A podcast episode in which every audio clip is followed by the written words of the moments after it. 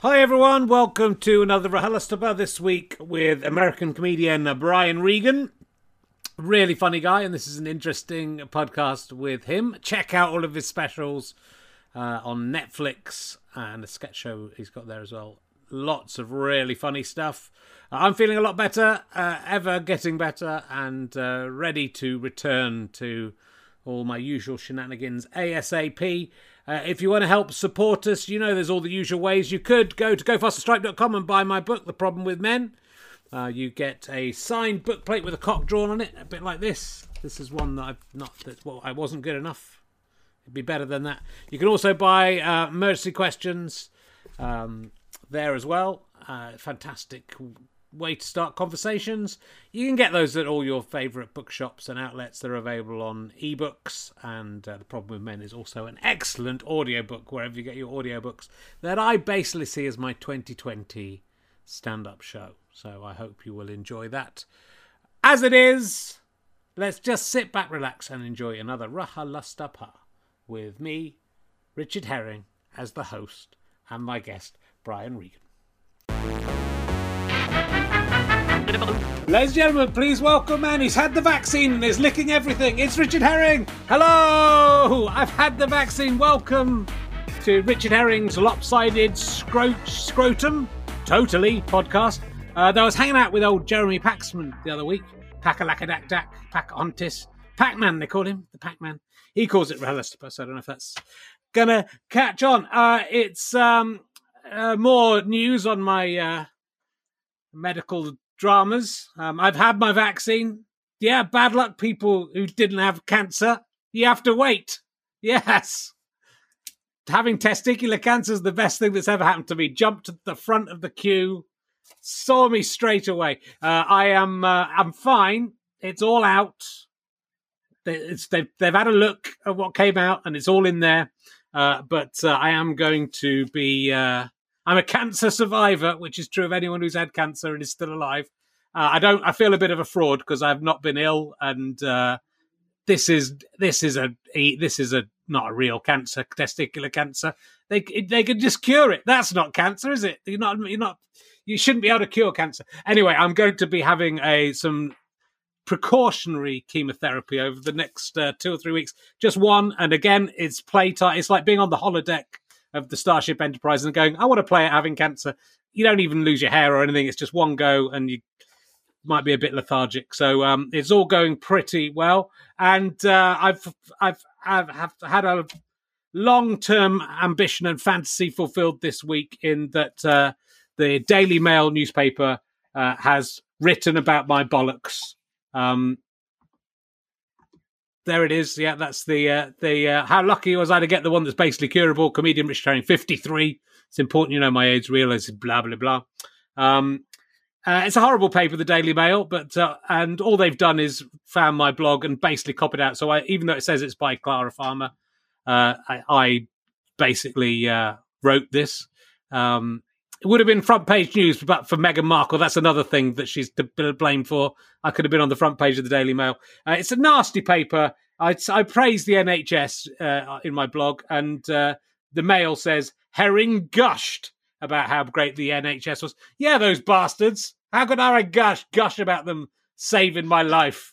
And uh, fucking but and uh, they left in the joke about the Ferrero Rocher. I compared my testicle to a Ferrero Rocher, and that the cancer was in the middle like a nut. Uh, and then I said I wasn't going to build a pyramid like I promised my wife, which was a joke for people who read my blog, who know that's a long term ambition of mine. I think the Daily Mail readers would have been confused. I think they'd have been confused about who I was. But thank you for choosing pictures that make me look hideously unwell and unhealthy. It's nothing to do with being unhealthy. I've discovered it's been it's it's been in there all the time, waiting to come out.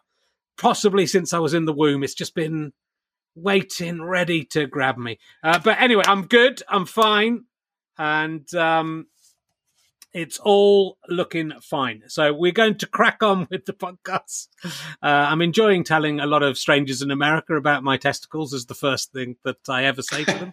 Uh, and uh, this is no different today. Uh, my guest this week is probably best known as Weeb Lunk from the Looney Tunes show. That's why we're all watching today, and that's all we're going to talk about. Will you please welcome Brian Regan, ladies and gentlemen? I'm doing, doing great. How are you? Good. Yeah, I mean, apart from having one less testicle than I'm meant to have, Brian, I'm good. I just, ha- I just had a you testicle added.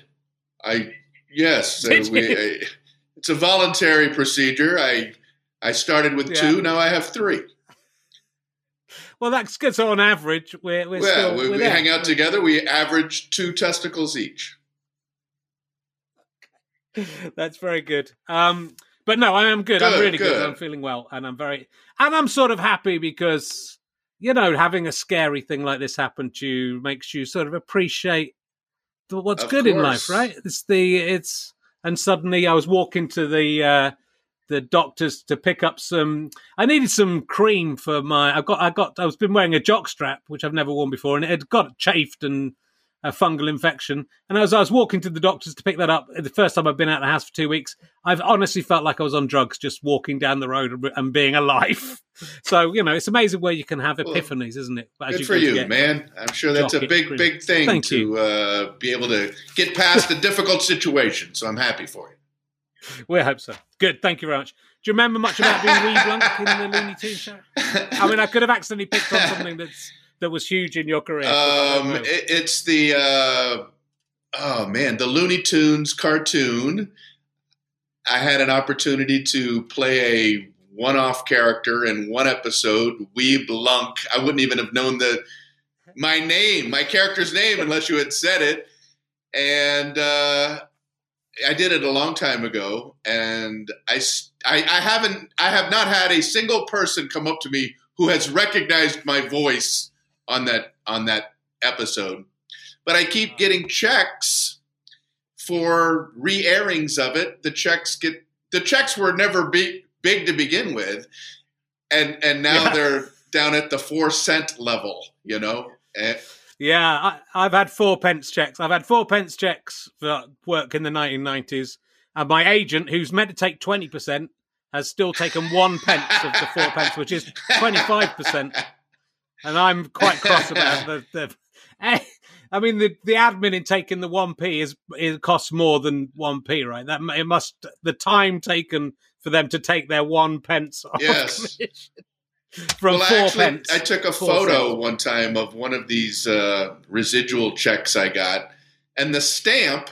I put the check next to the stamp. The stamp is like fifty-five cents, and then the check is for like six cents. and it's like there's something completely wrong about this whole formula of spending more money to send out money. It's just crazy.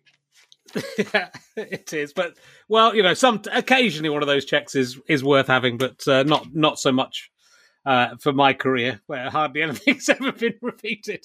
Um, hey, look, it's really great to meet you, and thanks so much for doing this.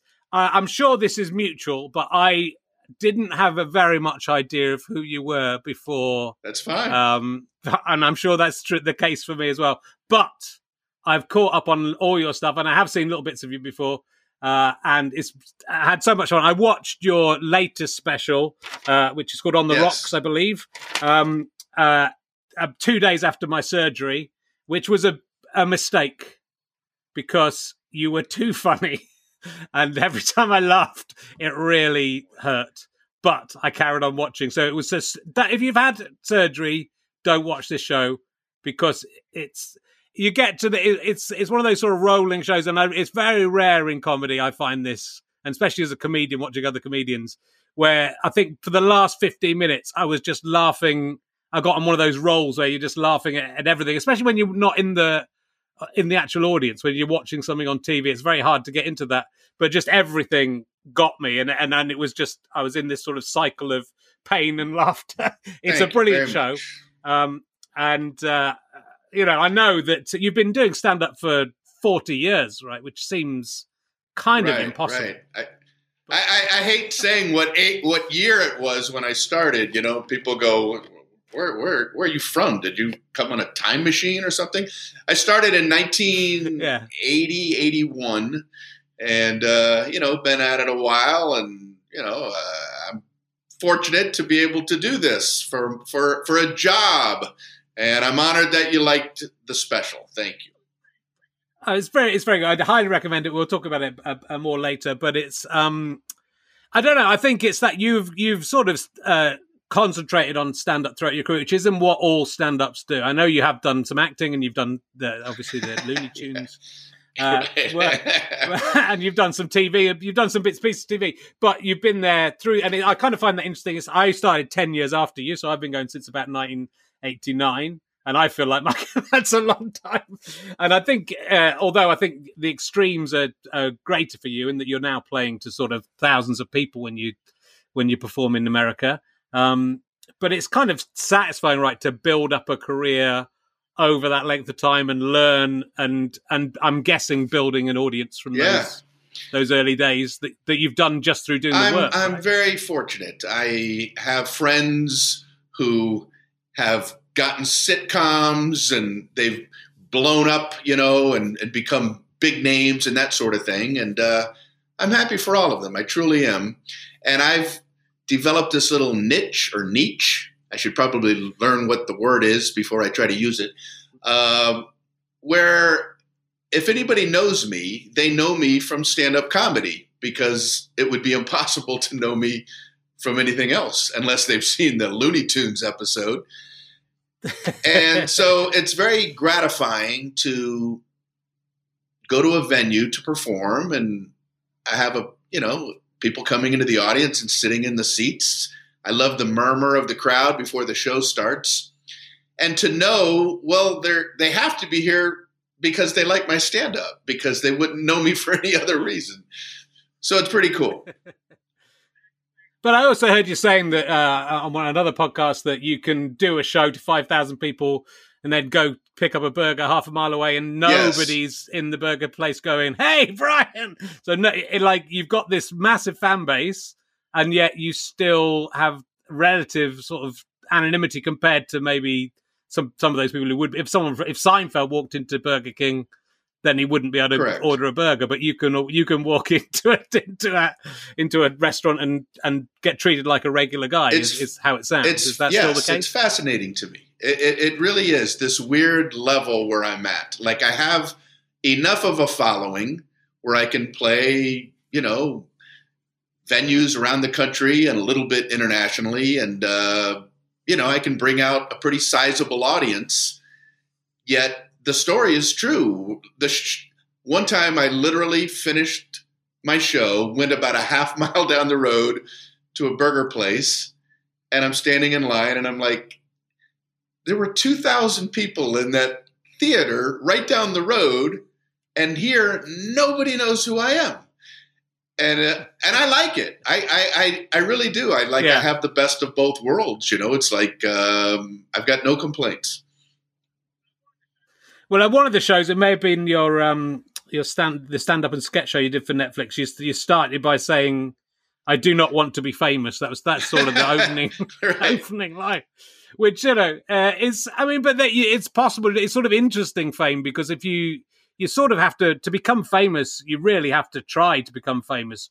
Generally, really, and it's interesting that you can be successful without being famous, but also that that isn't your driving force. It seems to be your driving force seems to be Correct. the comedy, and and you seem to be someone who uh, thinks deeply about it and um and, and, about the process of of comedy. Um, I mean, I think observational comedy is not something I'm good at doing in my stand up, uh, and it's not really what I do. But I, it feels to me one of the hardest co- comedy uh, areas to write in. And you've and I've seen a quote of you saying it's like going down a mine and thinking we've got all this stuff out already. We've got everything.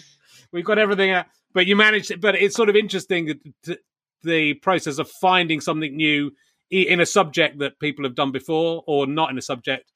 You, how easy do you find that? How long does it take you to to be coming up? Because the observations are, are great, and and and you know, and, and I suppose the the skill of observation comedy for me is to even if you're doing something that's been talked about a lot is finding the new angle. And I think another thing you're great at is just choosing the right words and the right language. I started writing things down. There's just a bit where I can't even remember which routine it is where you said where you just meant you just go it's a tip of the hat and it's just the perfect thing to say. it's just the perfect thing to say and it's you know it's it's it's very well judged but how easy do you find that to is that just something that's that you get one of those a, a month, or are you are you are you are you overwhelmed with observations as you go about your daily That's life? part of what is fascinating to me about stand-up comedy is that I don't know how it works. I, I, I don't know where ideas come from.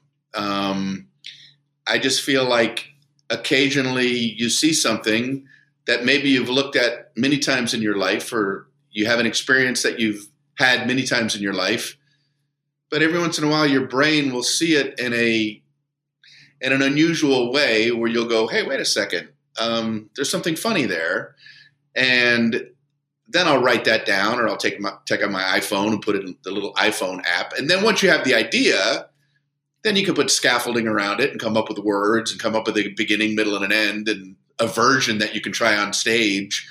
But the original um, thought, it's fascinating to me. I, have always wondered, like, yeah. music. D- d- does music exist in the world, and then it, it's up to somebody to find that song? or does the individual brain come up with the song? I feel the same way about comedy. Are the jokes out there yeah. and it's just up to somebody to have the right antenna to pick it up? Or does the brain create the joke? And uh, it's it's fun not knowing the answer to that. Yeah, I mean, it does feel that's how I feel. I come up with about one one liner a year, I don't do many one liners, and and it feel. But you know, even when when you're really in that zone, and I I improvise a lot on stage when I'm coming up with a new show, and then it becomes a sort of script, but I'll still mess around with it. But when you're in that white hot zone, it feels like it's being projected Correct. in from somewhere. You know, you're surprised yeah, yeah, by yeah. yourself, right? So it is, it is, it is. I find it fascinating, but um, but yeah, I mean, I think that's it. I think there's a lot of bad observational comedians, and it's possible to make a living as a bad observational comedian because you know if, if people haven't seen that much comedy, they'll they'll go, "Oh, this is good," but you know you'll have seen it before. But I think um, you know with your stuff, it's I really like the the bit that really got me, and then I was really sort of on a roll uh, at this point was the bit about um, uh, people being executed at seven o'clock in the morning and how unfair that was. Just sort of when you start thinking about, I'd never thought about that, but the idea of that, the guy being having either go to sleep or not go to sleep. Yeah. When you start thinking about that, as a comedian, it's a very cruel yeah. time of the day. the guy supposed to go to sleep the night before and and go, yeah. It's just such a rack. good idea. yeah, got a short day tomorrow. but imagine if you thought you'd try and stay away. It's just like the idea of just for that falling. it's very good. It's very nice. Um, so you you but you you did obviously start very young because there's no way you could be uh, been going for forty years, forty one years, uh, and uh, not start young. So you basically started at, at college, and uh, you said to Seinfeld in the um, comedians in cars that you you got into it because you didn't like you didn't want to get up in the in the morning and you realized comedians didn't yeah. have to didn't have to get up is that is that a, is that a joke or is that a well it's part of it i mean that wasn't the only reason yeah. that i did stand-up comedy but it was a factor when i was in college my nickname in college was rip for rip van winkle because i was always asleep people would see me running across campus to get to dinner before the cafeteria closed for dinner. And that's not an exaggeration. Like I would sleep all day. I had no money, and I'm like, oh, I got to eat, and I would I, I would run to get there before 6 p.m. or whenever it closed. So my nickname was Rip for Rip Van Winkle. And I remember I had a class, a psychology class that started at seven o'clock in the morning. And at that time of the year, I only went to it once. I woke up, it was dark, and I remember walking through campus. I'm like, it's dark. Like the sun's not even up. And he walked to this building, and there, uh, there's a teacher in there, and there's other students. And I was like, I can't possibly do this every day of my life. I just, I can't. so I, I started thinking I need to do something where I can do the kind of sleeping that I love. And then a comedian performed at my college, and the show started at 8 p.m. And I remember thinking, hey, I think I might be able to get up by this time. I think I could do this. I think, but see, in the eighties in the UK, the comedy scene was uh, very different than it is now, and was and there was a lot of people who just liked spending all day, you know, all night getting drunk or getting off their t- tits on, on drugs and then doing their fifteen minutes. It doesn't feel like that's how you've worked as a comedian. It feels to me, from reading what I've read, that you, uh, even very early on, you were pretty committed to the hard work and getting into it. So you you still saw it as a it wasn't like a doss, which I think of, in the 80s in the UK, I think a lot of comedians just thinking, this is, I work for 15 minutes and I can go and do anything I like all day. It feels like you were working hard. I, I read something about you taking the post headline slot at the comedy night every, at the local club every night so that you could just get stage time, even though people were walking yes. out as you were yes. performing. And that's sort of how you learned. My uh, the club where I started, the comedy club where I started, uh, open mic night was only on Mondays, but when you passed, then you could go on every night, seven nights a week. And so when I, I, I auditioned five times, I finally passed. The guy, Joe Mullen, who ran the place, I just saw him like three weeks ago. I hadn't seen him in many, many years. He's the guy who gave me my start in comedy. I have such a fond feeling for this man who he was the first guy who said I was a comedian. Anyway, when he passed me and he said, "All right, now you can go on um, on nights other than Monday," and I said, "I don't want to abuse the privilege. Can I go on seven nights a week?" And he said, "I've never had anybody ask me that question." He goes, "If you want to go on seven nights a week, you're more than welcome to." But it was when you started at the club where I started, they did it unlike any other club since. Um, they had three co-headliners they all did 45 minutes, which in itself is like, can you imagine having to follow two other headliners who just did 45 minutes? And then they had the local comedians. I was one of them. Go on after them, and right. the Joe Mullen, the guy who I was just mentioning, wanted the MC to go up and draw a clear line in the sand. He wanted the MC to say after the three headliners to the audience, "Well, that's it for our show," meaning the good stuff is over. That's it for our show. We do have some local comedians who are just getting started. They're going to come up and do a few minutes each. If you want to hang around and give them an audience, you're more than welcome. But if you need to go, we thank you very much for coming. So 75, 75% of the people would get up and leave. But then you'd have some people that would go, all right, let's hang around and watch these guys.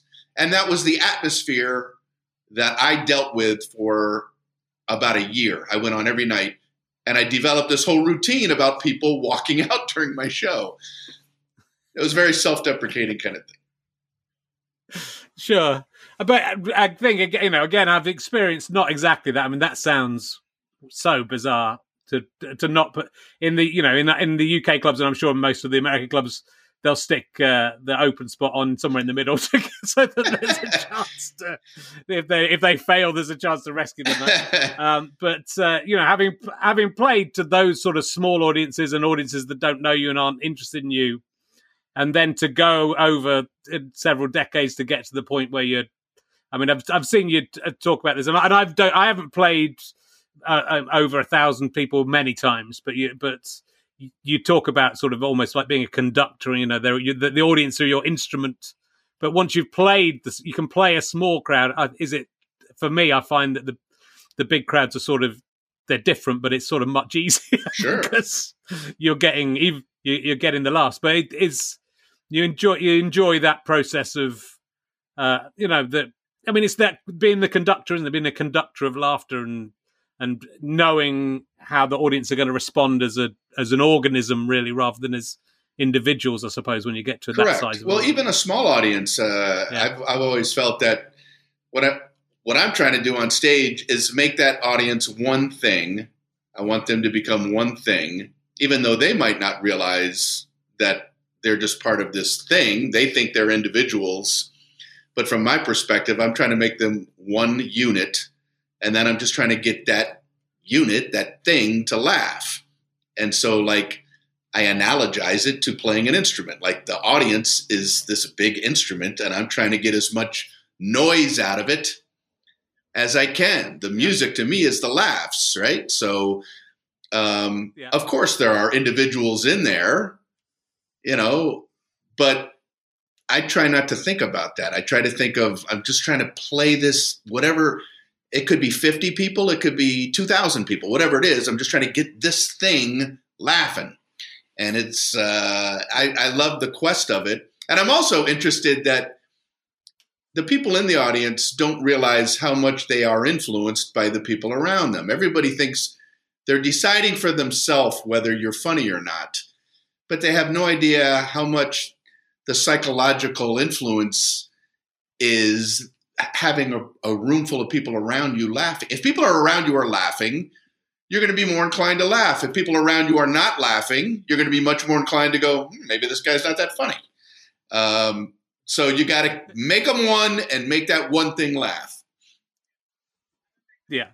And I think that's, I think that's so, uh, it shouldn't be remarkable as a comedian, but it sort of is what makes it remarkable is that the shows that it, everything is sort of trying to make you laugh. And I suppose the modern, and I, you know, and I do this a little bit in my shows as well. Sometimes the modern kind of uh, special shows are often have a little bit more of a, a serious tone to them, or there'll be a bit that gets serious, or they'll be trying to make some intelligent point uh, overarching the whole thing. Whereas, uh, and I'm, your your comedy is very clever, and I'm really not saying anything about that.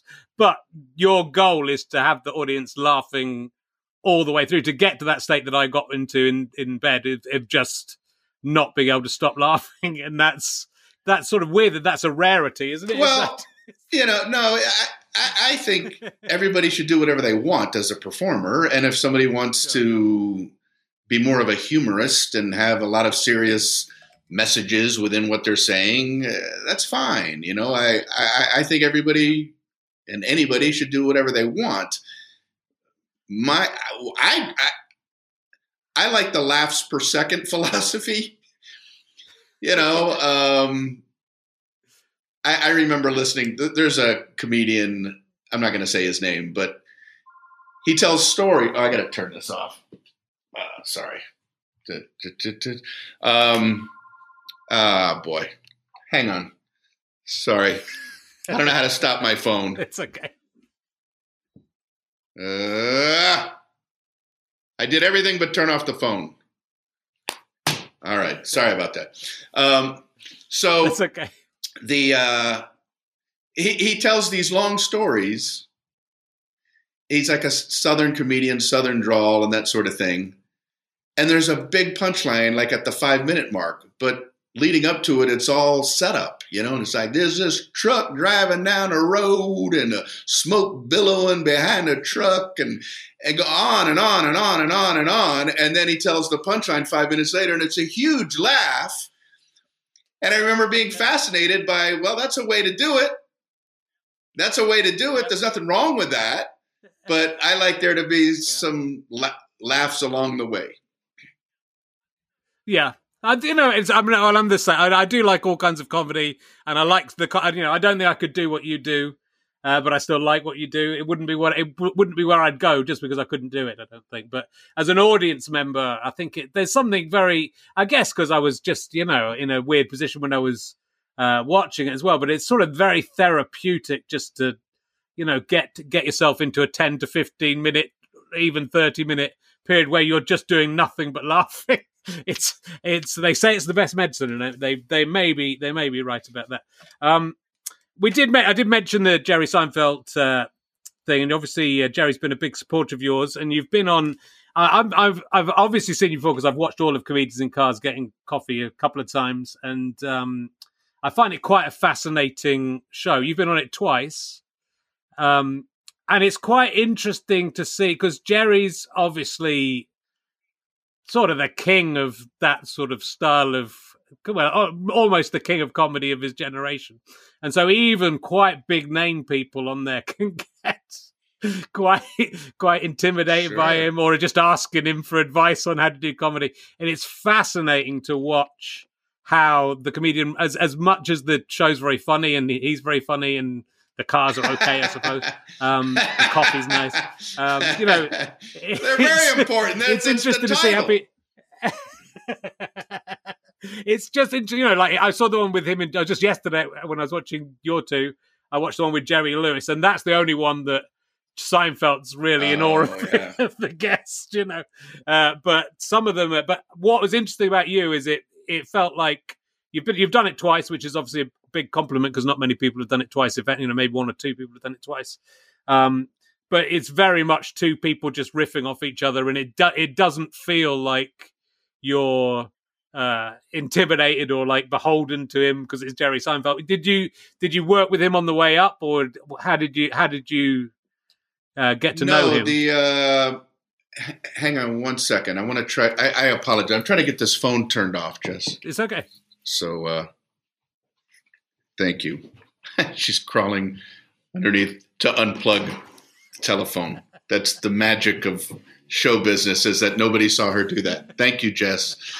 Um, all right. Well, Jerry Seinfeld was a god amongst comedians even before his hit TV sitcom. You know, he was like, in fact, I followed him as an auditioner years ago at the club where I started. He was one of he was one of the three headliners, and he had not even done his first national TV appearance yet.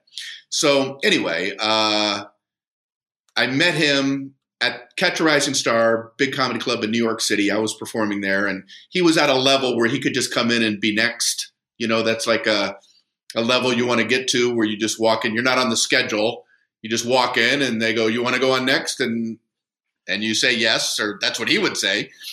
Anyway, so I was on stage at Catch, and he came in while I was on stage, and he was a big name in comedy. And I walked off stage, and he was getting ready to come on, and he just gave me some very nice compliments about what he had just seen, and it yeah, it makes you feel like a million bucks when somebody that you idolize says good things about you. And so that was it. And then, like a couple weeks later, I went into Catch a Rising Star, and he was seated at the bar with some other big name. And like the bar, you wouldn't even dare go over there when you were at my level. You know what I mean? And he called me over. He said, Hey, Brian. And I, my heart's pounding, and I walk over, and he said, uh, Hey, I was just asked to host a comedy special for Showtime, and uh, so there's going to be like five or six comedians on it. And they asked if there was anybody that I would like on it. This is him talking, and he said, mm-hmm. and I threw your name into that. Would you be interested in doing the special? You know, I, like like like I'm I'm trying to get on at one o'clock in the morning at these places, you know, and I was like, so I made a joke. You know, I was like, I wish you had checked with me. It isn't like I don't have stuff already booked. You know, like. like a daring joke, like I hope he gets it. And then he laughed at that. And I was like, of course, I'd be honored to. So I was on that special that he hosted. And then ever since then, you know, he's been kind to me. You know, he's seen me and has supported me, and uh, it has meant a lot to me. It's good. Well, it's clear, you know, it's clear that he respects you uh, for just from watching those shows. Just not that he he obviously has people that he thinks are good, but but it's it's sort of fascinating to see the different the different reactions he has to different comedians. But uh, but he's also sort of backed you and back, been involved in the uh, Netflix stuff you've been doing, so the specials and the the stand up and sketch show, which I, I, I, really enjoyed as well. That you uh, that uh, there's a there's four. Whether the great thing about Netflix is you know when it goes all over the world, so that uh, you know that people can find you on there, and and uh, and if they if they're not if they if they you know if they if they if people have not seen your stuff before, you can basically see lots of your things. I, lo- I love. I, I just wanted um, to, to, jump in there if you don't mind. The one reason why I yeah, think yeah. comedians in cars getting coffee work so well is because everybody knows Jerry Seinfeld is funny and that he can be funny and that he makes people laugh. But what makes that show work so well is that he's a great audience. He laughs like yeah. crazy when somebody's funny. Like he doesn't have the kind of ego where he has to be the top dog when funny stuff is going back and forth. If you say something funny, he'll laugh instead of feeling like he has to one up you and that's part of why I think that show is so fun to watch is not only is he funny, you get to watch him laugh at other people. You know, yeah, and I guess that's I think that's why re- the ones with you really work because I think you're both you've both got the same work ethic and the same interest in the way comedy works. And so there's a big element where it's he's coming in with something he's half thought of or something right. that's just occurred to him, and it really works when you just start when people start riffing yeah. off an idea and building on it, and that's and yeah, you can see that he loves that. But uh, I think that's why that's why he's had you back, and that's why he loves having you on because you've got a very good chemistry in terms of uh, building well, building on an idea. Um, now, um, hey, look, I'll talk because there's there's not too much time to talk about everything. So I would I I had not heard of this show either, and uh, I've watched a lot of the first season as a result of this morning because I got really into it. But uh, Loudermilk, you're a you're a character, recurring character in uh, Loudermilk, which is a um, yeah, I think it. But even the uh, the creators sort of acknowledge it didn't really get uh, noticed by anyone. It might be a sort of Schitt's Creek in the making, I think, in that it's a really good premise and a really good central character uh, of a guy who's an ex music journalist who's runs an Alcoholics yeah. Anonymous meeting. Um, but it's very sharp and very clever, I think, and and really funny. And you're a you're one of the guys in the at the the meeting who has who has eight kids and doesn't. doesn't yeah. I mean, it's sort of tragic, but right, it's funny. Right, right, right. My character yeah. is Muggsy. Peter Farrelly is yeah. he and Bobby Mort created the show. Peter Farrelly, who won uh, what they got Best Picture for uh, the Green Book a couple years ago, and uh, I'm just honored to be in this thing because I've done stand up my whole life. That's kind of all I do. And then Peter Farrelly saw me perform. And then after the show, he said, Hey, he's working on this show called Loudermilk and wanted to know if I'd be interested in being in it. And maybe I'm more honest than I should be. You know, I should have just said, "Yeah." I was like, "Well, I don't know if I can act." You know, like I'm I'm already undercutting this opportunity um, I said, I, I, appreciate it, but I, I, don't know if I have any acting abilities or acting chops, you know? And he said, uh, he goes, Well, I know you can act. And I'm like, What makes you think that? He goes, I just saw your show. I just saw your stand up show.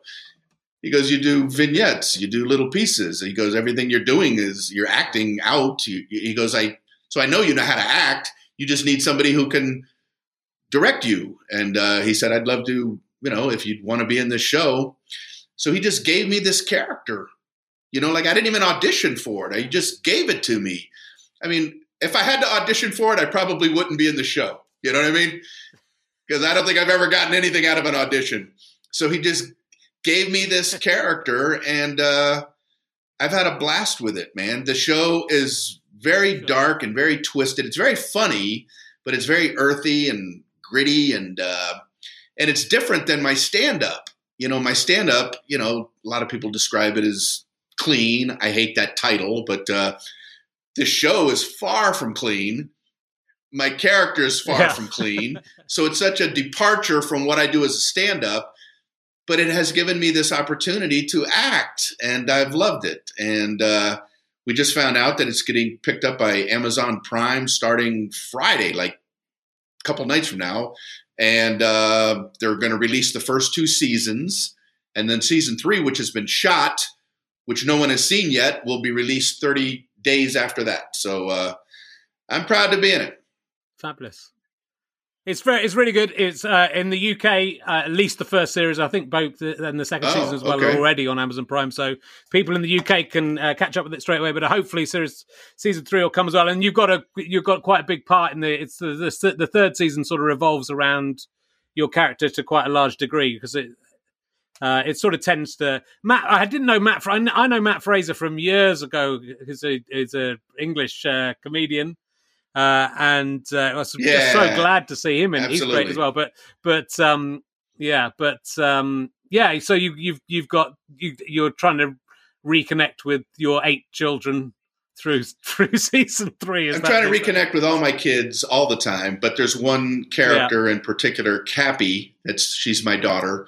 Uh, my daughter's names are named after coffees. I have a daughter Latte and a daughter Cappy, short for cappuccino. So there's this uh, long story arc where I'm trying to reconnect with Cappy in season three. and uh, it's funny, but it also gets really, really serious. And there's a lot of when I was reading the scripts, I felt like calling Peter Farrelly up and going, "I don't know who you think I am." But I, I, don't know if I'm going to be able to accomplish anything that you want out of this. You know, it's a very deep, like emotional stuff that I have to try to do as an actor, and um, I'd never done anything like that. And I just am honored that he gave me the opportunity, and I, I think I hope people will like it. Yeah, I mean, I think comedians often do make good actors, but it's I'm really surprised that that's your. From watching it, I'm surprised that's your first major thing because you know you're just straight in there. There's no. Sometimes, sometimes stand-ups can you know not do the group thing, and sometimes stand-ups are still you know they're on TV and they're almost still trying to find the camera or just the uh, letting the real them glint outside. But I think you've really, thank you, you really nail it. It's a, it's a, it's a, it's a fact. Is I've if you haven't seen it, I've absolutely I'm going to be watching it for the from my convalescent bed for the rest of the next couple of weeks. Thank you. Um, I'm going to ask you some. I'm going to ask some emergency questions. Here's a new emergency question that I'm just working up. If you had to lose a one part of your body, if it had to be taken off. It has to be um, you get the choice, but they say we're going to take one part of your body weight. Has to be something functioning. You can't choose the appendix. If it's if there's more than two of them, they they're all going to get. You can't go. I'm going to have a finger taken off. That's all your fingers. You can't say I'm going to have a tooth taken. off all your teeth. If there's two, you're allowed to lose one of them. I love the qualifiers Which, in the question. No append. Yeah, because you'll right. just go. I'll have a tooth out. You all your teeth, all your fingers, all your toes or one of your organs, which part of the body would you have removed for if you to save the rest of you? If that was the saw. Oh my gosh! Uh, yeah. Uh, I love to listen, so I want my ears. Am I allowed to think this through, like uh, like the game shows where they yeah, want you no, to definitely think it through. Um, definitely think it through and give your working and reasoning. You can lose one ear and still be able to listen to things. No, I understand. You know, the, you, would probably want me to lose yeah. both ears as part of this. Uh... No, you can lose one. So if there's oh, two them, you can lose oh, one of them. If there's more than oh. two, you lose all of them. So you can lose one ear. I would see. I would see if I would still choose. I would choose to lose a testicle. Uh, now I've lost one. It's not. If I stab them both, I think it's the the least important part of the that's that's an easy. I, that's a I, I think, I think but. I should have said that right off the bat to to to to, to make you feel very comfortable about what has happened. Make me feel In better. fact, that's probably a good answer. Yeah, I'll say I'll say one test. It is a good. I think it's I think it's the best. Okay, I think it's the best answer because everything a kidney you could lose one kidney, I think, and that would be okay. But then it's going in. You know, they're yeah. digging in you with a testicle. You know, they just wow. lop it off. All right, that's my that's my emergency answer to your emergency question. Okay. That's good. That's a good answer. I'll ask you another emergency question. Have you ever seen a ghost, Brian Regan? No. No, I uh I, I knew it would be nice. I uh they say every theater has a ghost. Are you familiar with a ghost light? Yeah. So on stage at every major theater around the country, they have a light that they leave on um, all night long, and that is I don't know to placate the ghost of the theater, they or whatever. But I, I've never seen one. I don't subscribe to the fact that there are ghosts out there. If I have seen them, I don't know about it. I apparently I've looked right through them. Okay. I, it's basically that's my question. It's just a polite way of asking, "Are you mentally ill?" And you've passed the test. You're not mentally ill. I have not seen a ghost. Well done. But, I, but, but I've, I've, seen uh, Bigfoot uh, you, and I've seen. Uh, yeah. That's one of my I've questions. Have you Bigfoot, seen Bigfoot? I've seen the questions. abominable snowman, and I've seen the Loch Ness monster, but I've never seen a ghost. Wow. If only I'd asked the Bigfoot question, but I didn't, so we won't go any further into it. Um, and if you, this is another new, newer emergency question. If you could have uh, any, if all the world's musician, museums and art galleries got together and said, Brian, we want to give you one painting or one artifact or one thing. Uh, you can keep it. What thing from all the world's museums and art galleries would you choose to own? Is there something you would like? I probably want one of those um, Monet lily pad kind of things. Oh. I, I I don't even know the title of a particular painting, but um, they're just very soothing very soothing and calm, and it brings a sense of serenity that uh, is very enjoyable.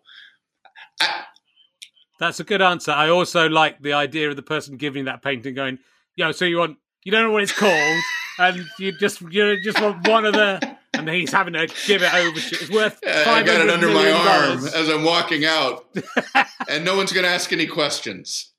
And I go, "They said I could Any have of it. those. Get out of my way." Very good. Um, um, so what it, it, it was the decision? I mean, I know you say you don't like being described as the, the comedian doesn't swear and doesn't do blue stuff. Was that a decision you made, or was it it just felt natural? I mean, it's a good thing. It's a good discipline to. I mean, I really couldn't work like that. Um, for me, I don't think I could do a set that didn't have something rude in it. But was that a deliberate decision, or because it's a good idea, or is it just the way you? I, was always mostly clean anyway. Even when I started, I, just the kind of stuff I think about is not. It doesn't go in those directions. Um, it's not a value thing. You know, uh, I, am not riding around on a white horse going, uh, "This is the clean way and follow me." You know, it's like if I were on a white horse, I go, "Let's go see the filthiest comic in the world because I think he's great as well." You know, um, but I just I, when I first started, I five percent of my act was dirty. You know, I, I had four letter word jokes and a couple of sex jokes and that sort of thing, but they never felt natural to me. Like I felt like I was shoehorning them in. Uh, and so after a while, the special that just came out, I refer to my OCD. I wanted Yeah. to be completely clean just because I wanted it to be 100% at something. It, it had nothing to do with, I want to be Johnny Wholesome. I'm like, well, Yeah. I, I never got 100% on any test in grade school or high school, but I can be 100% clean. I, I can accomplish this. and so it was more of a quest. It was a personal quest to try to see how hard I could get people laughing without hitting certain buzzwords.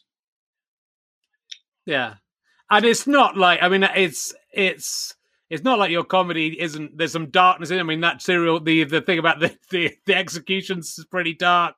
Uh, there's the thing you do in uh, the sketch show with uh, uh, we call it Dragon's Den over here. I can't remember what you call it over there, but with the the businessman trying to buy the Right. inventions off the people, and you imagine like the weight the waste right, right, disposal right. unit being being pitched pitched to that, and just people getting his blood everywhere. Going, we're not going to buy it Um, so there's there's a there's a darkness to it. You don't have to be rude to to challenge people, but um, yeah, I I would just I I suppose I I love the sort of poetry of the gutter and the poetry the the interesting ways of finding uh, to talk about disgusting things. And it strikes me that your stuff, the the I love the words and I love the choice of words and the choice of language in it. And you really feel like somebody who loves language.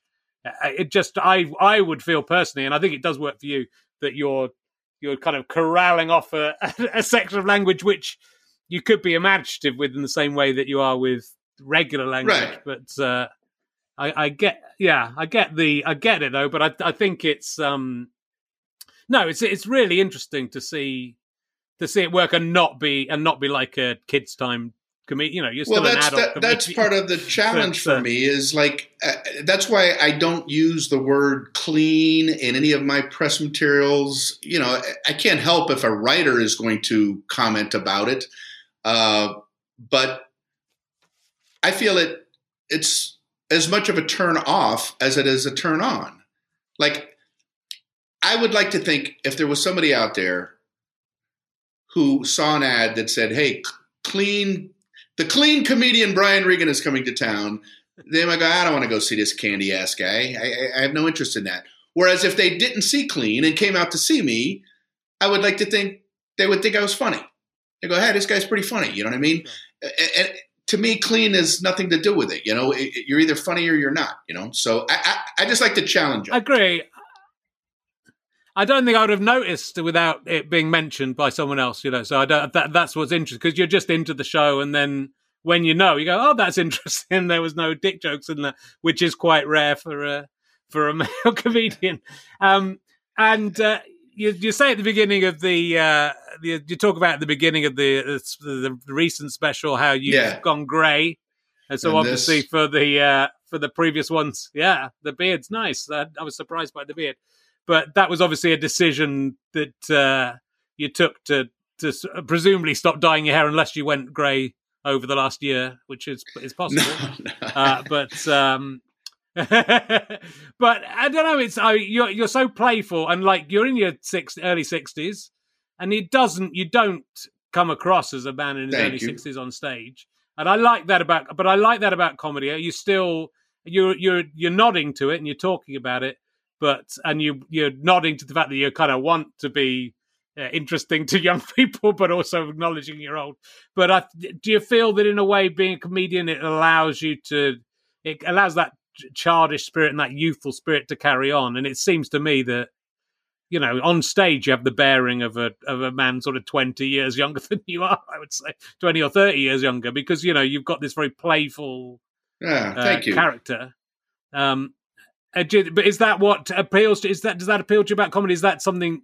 Are you are you deliberately playing with that, or is that just something that is is happening? I, I've I've wondered over the years if I would like age myself out of being interesting. You know, when I first started doing comedy, occasionally you'd see somebody who had been around for a while get on stage, and sometimes you think they're they're, they're not as relevant as maybe they used to be.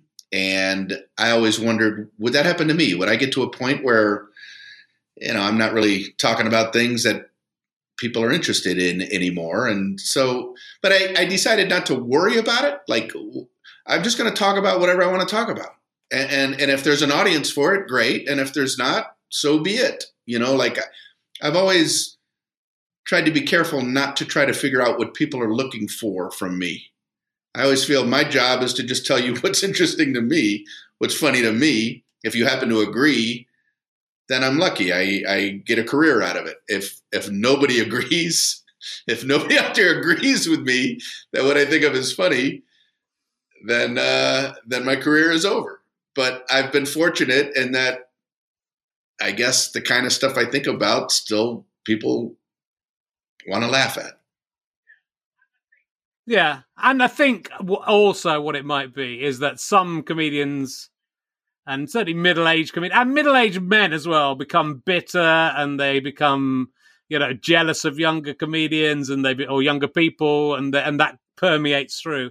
And that's there's no, I don't think there's any bit. I, I feel like from what I've uh, heard you talk about and read about you, you're very supportive of comedy and you like comedy and you like other comedians, and it's not a competition for you against other comedians but you also seem to not be one of these you know bitter middle-aged Yeah, men life is that good. i know and but that's my you know my, my fear is that i you know I'll, you wake up one morning and you're the guy you know suddenly on twitter you know slagging off some some group of people in a way that the 20 year old you would go what the hell are you doing waving waving this old racist you know homophobic or whatever curmudgeon and um you know that's this it seems to happen to people you think it would never happen to but you see is it just because you're enjoying the job so much and it's sort of a lucky Sure. position isn't it to be even when I first started, you know, I'd be out on the road and, you know, the hierarchy in the United States is opening act, middle act, headliner, right? So you'd have three comedians on a typical show out on the road. And when I'm new to the road, sometimes I'm the opening act, sometimes I'm the middle act, whatever. I'm, I'm doing my thing. And it was always a bizarre compliment when people would come up to me after a show and take me aside and go, You should have been the headliner. And I'm like, all you got to do is say you thought I was funny. You don't you don't have to yeah rank me over somebody else. Like I'm not trying to be funnier than that guy. I'm just trying to be as good as I can be. And so yeah it's always weird to me when people try to rank comedians like well this guy's the funniest this guy's the second funniest this woman is the third funniest or whatever you know it's like i don't understand why we're on a why we're on this graph yeah you know people Well, yeah, I don't know. I suppose. I mean, I think again, maybe it's a bit old-fashioned about comedy in that it it was that because it was a lot of men in the old days, and maybe it was this sort of you know who's the who's the alpha male out of these guys and who's going to be the best. And yeah, it absolutely doesn't have to be. I mean, I you know I'm a big fan of. I started out as a comedy fan and you know, and feel very lucky to be allowed to work as a comedian. Um, and uh, so I still, I still, you know, I still love sure watching other people's stuff.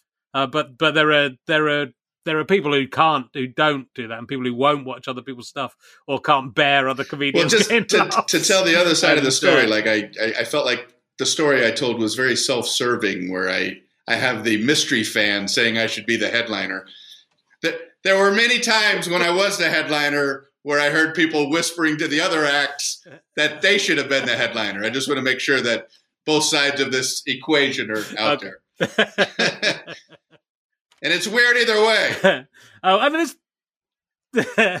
I found this quite interesting. You obviously left college um, to become a comedian. Correct. You didn't graduate back in uh, the early 80s, but you did graduate in 1997. So did you go and have to finish off some work in order to graduate, or is, is that have I got that right? So I read somewhere you graduated. No, that is all correct. I, I, I, dropped out of college. Yeah, I I thought I was 13 credit hours shy, and then I went to my 15 year college reunion, even though I hadn't graduated. So I didn't know are they going to allow me into this place? And one of the professors who knew me from when I should have graduated, said, You're so close, why don't you get your degree? And I said, Well, I can't come back to college. I'm a comedian, I work around the country. He goes, No, we'll figure something out. You know, you can just probably write some papers and finish up your final 10 credit hours. I thought it was 13 credit hours.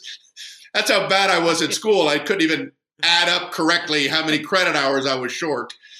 So I said, all right, if I can do that, that'd be great. So I went to the college. I met with professors. We came up with a plan for me to finish my final 10 credit hours by writing papers and all this sort of thing.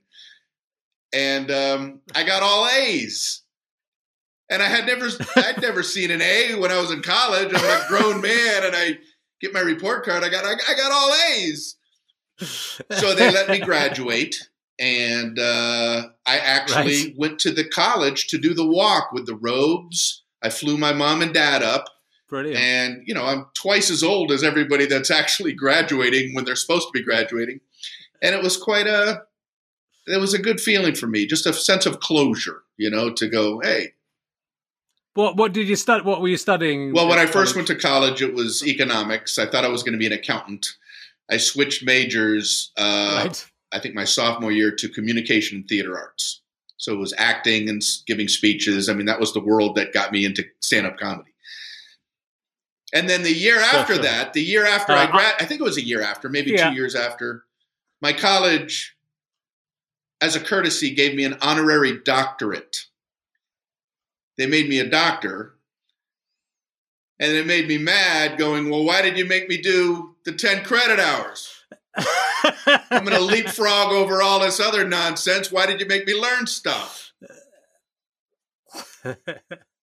I haven't graduated. I've passed all my exams.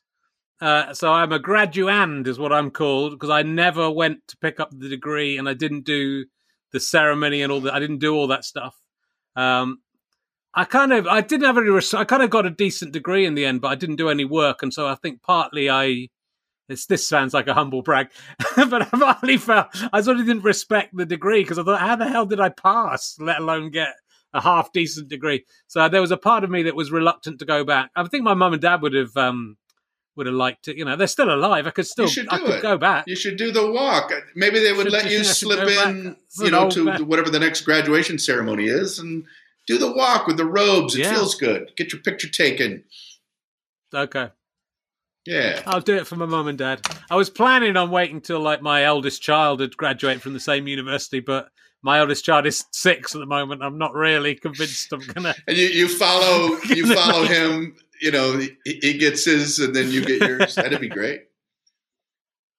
Yeah, it'd be nice, but I don't, don't think there's time to do that.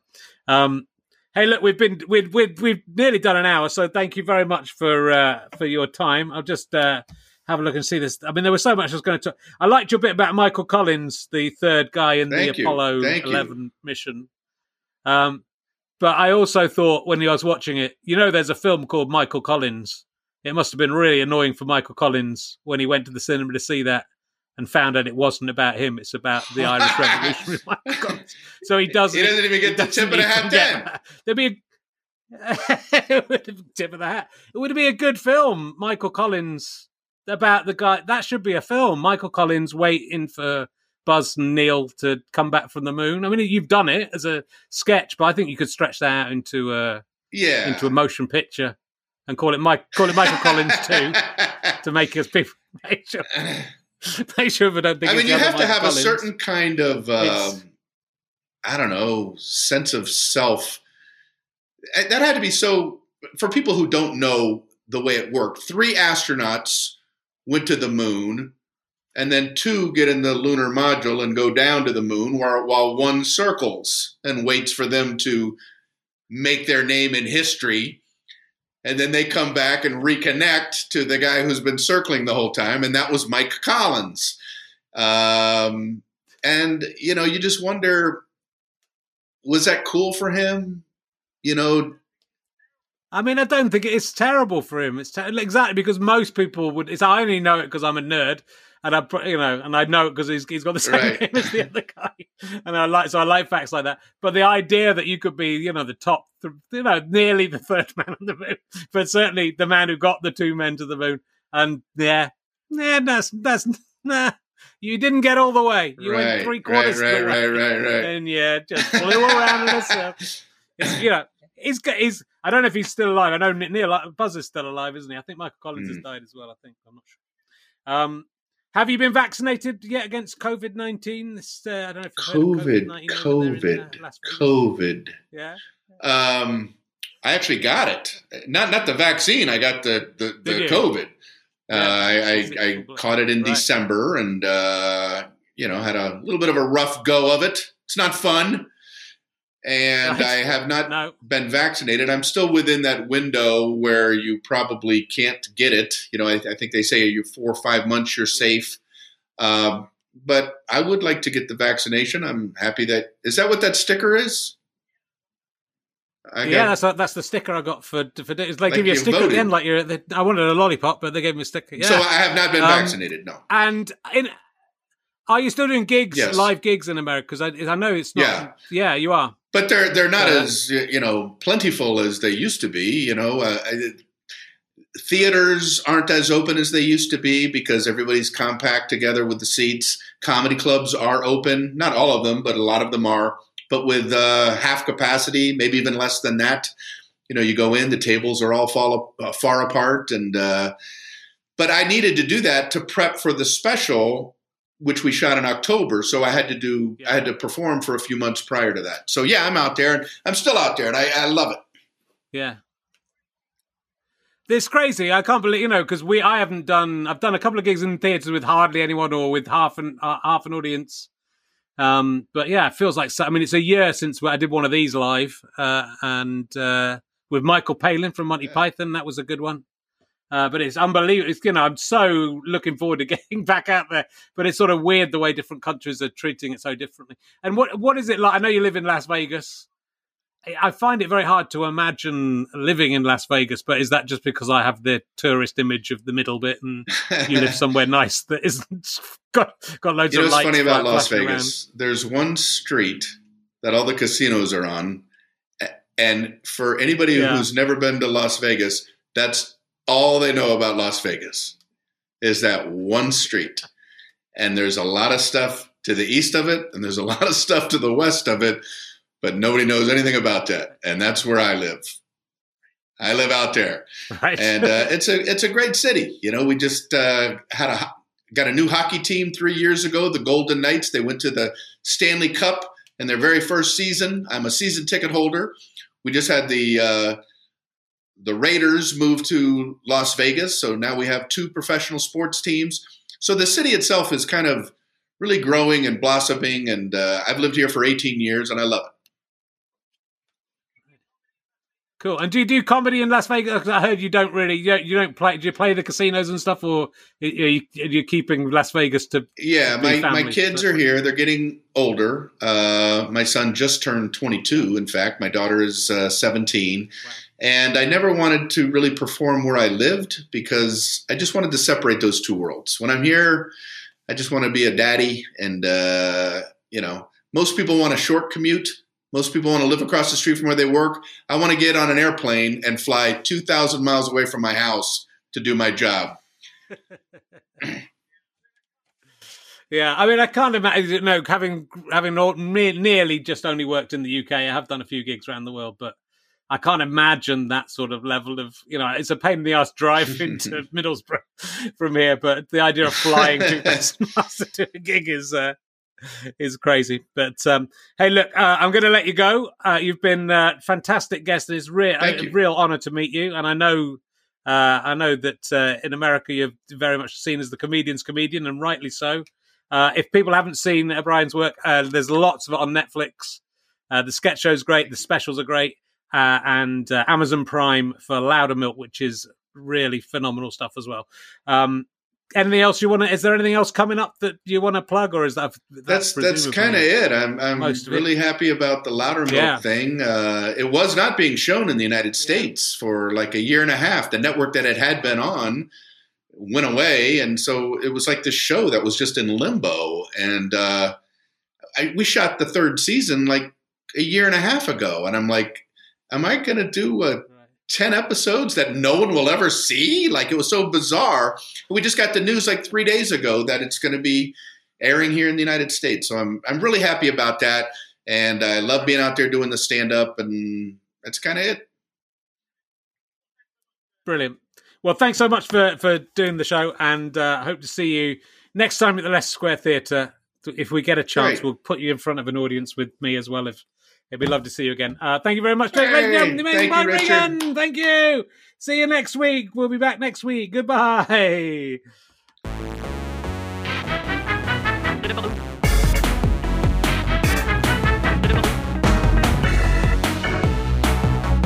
You have been listening to RHLSTP with me, Richard Herring, and my guest, Brian Regan. Thank you to Pest for providing this musical entertainment uh, as I speak right now. Stop, shut up, it's too loud.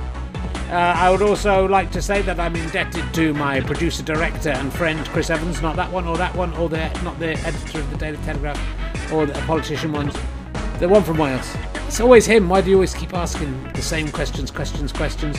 Thank you to everyone at ACAST for hosting us. Thank you to everyone at British Comedy Guide for their fantastic work. And thank you to all the subscribers on Twitch. If you're with Amazon Prime, you can give us free money on our Twitch channel, twitch.tv slash arcade herring. This is a Sky Potato Fuzz and GoFasterStripe.com production. Head to GoFasterStripe.com. You can buy all my downloads, my books, and you can become a monthly badger, get all kinds of benefits. GoFasterStripe.com slash badges. Just put up a very funny video of uh, Jeremy Paxman failing to understand technology. It's worth it just for that. Alright, see you around. Goodbye.